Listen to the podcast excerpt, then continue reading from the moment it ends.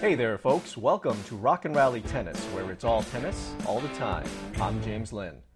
Follow us on Twitter at Rock and Rally. That's rock underscore and underscore rally. And on Facebook at facebook.com backslash rock and rally tennis. This is podcast episode number 189. You know, continuing with this most unusual year, the 2020 French Open is set to begin next week, a very short turnaround from the US Open, which ended only a couple of weeks ago. Now, as was the case with the recently concluded US Open, this year's French Open will also be without the women's defending champion, this time Ash Barty. The current world number one ranked player will not be making the trip to Europe due to concerns related to the pandemic. Three other top 10 players who will not be in the field uh, are uh, world number three, Naomi Osaka, who just won her second U.S. Open title, world number seven, Bianca Andreescu, and world number eight, Belinda Bencic. All three are dealing with or trying to recover from injury. Now, with that said, it does not really change much of anything regarding the women's draw. The theme of the women's field at the majors over the past several years is that it is wide open. Now, I believe there are at least a dozen players in the field who can win the French Open this year. Now, one very important factor to consider in this year's French Open is the weather.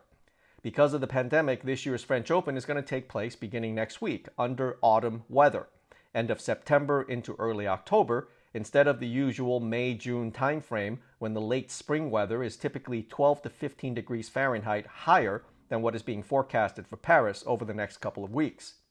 Temperatures are expected to be in the 50s and low to mid 60s with the possibility of rain on several of the tournament days. Thus, the conditions will be cool and damp with the courts and balls playing slow and heavy. So, if I had to pick, I'd say the winner will likely be Halep, Svitolina, or Azarenka. These three players are among the best counterpunchers on tour who can turn defense into offense.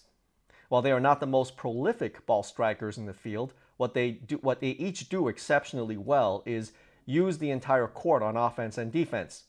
And given the cool, slow, wet conditions expected for most of the tournament days, I like their chances. And oh, of course, keep an eye on Serena. If she gets to the second week, anything can happen.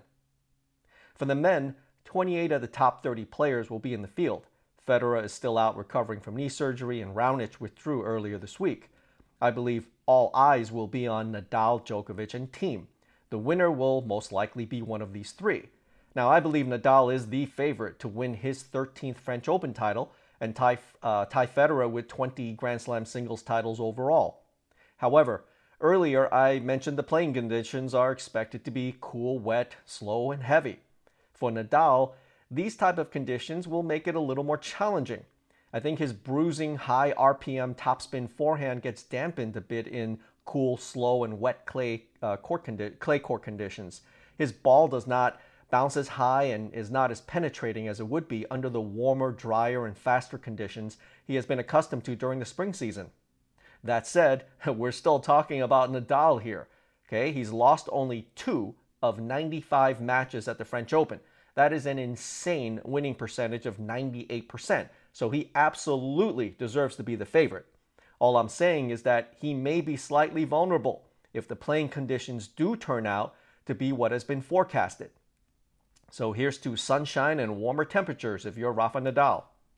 For Djokovic, I believe he's going to be very hungry and motivated to win this French Open for a couple of reasons. For starters, after the unfortunate but careless incident, careless on his part, at the US Open, which resulted in his default from the tournament, I'm pretty sure he understands that he wasted a golden opportunity to get one major closer to Federer and Nadal in the record books. Now, the other reason is that he is one French Open title away from completing the career Grand Slam two times over, which is an accomplishment no male tennis player has achieved since Rod Laver. Federer is also one French Open short, and Nadal an Australian Open shy of achieving this feat. The importance of this achievement could be an important swing factor in the greatest men's player of all time discussion when all is said and done. So I have no doubt Djokovic will empty the tank and more to try to win this one. For Thiem, you know, he's coming off of winning his first Grand Slam singles title at the US Open just a couple of weeks ago. Now, Thiem has been the runner up at the French Open the last two years, each time losing to Nadal. That said, I think if the playing conditions are indeed cool, wet, slow, and heavy, it will be to Thiem's liking. After all, of these three players, Thiem is the one who can hit through any kind of court, regardless of slow or heavy conditions. I also believe that the quick turnaround from the US Open to the French Open in this atypical year is will actually be beneficial for Thiem. I mean, look, typically someone wins their first major and there's a lot of celebrating, fanfare, media, new economic opportunities, and so forth. In other words, potential distractions from their tennis. I think the quick two week turnaround from the US Open, in a good way, of course, forces the issue where Thiem has to quickly get focused and prepare for the drastic change in the court and playing conditions. And I believe Thiem will be focused and ready to make his case that it is perhaps time to begin passing the torch from the big three to him. In any case, it's going to be a fun and interesting tournament to watch. Let's see how things unfold. Bring on the 2020 French Open. Well, that's all for this episode, folks. Thanks for joining us at Rock and Rally Tennis. Please subscribe to our podcast at rockandrallytennis.com. Please continue to stay safe, stay healthy, stay strong. I'm James Lynn. See you next time.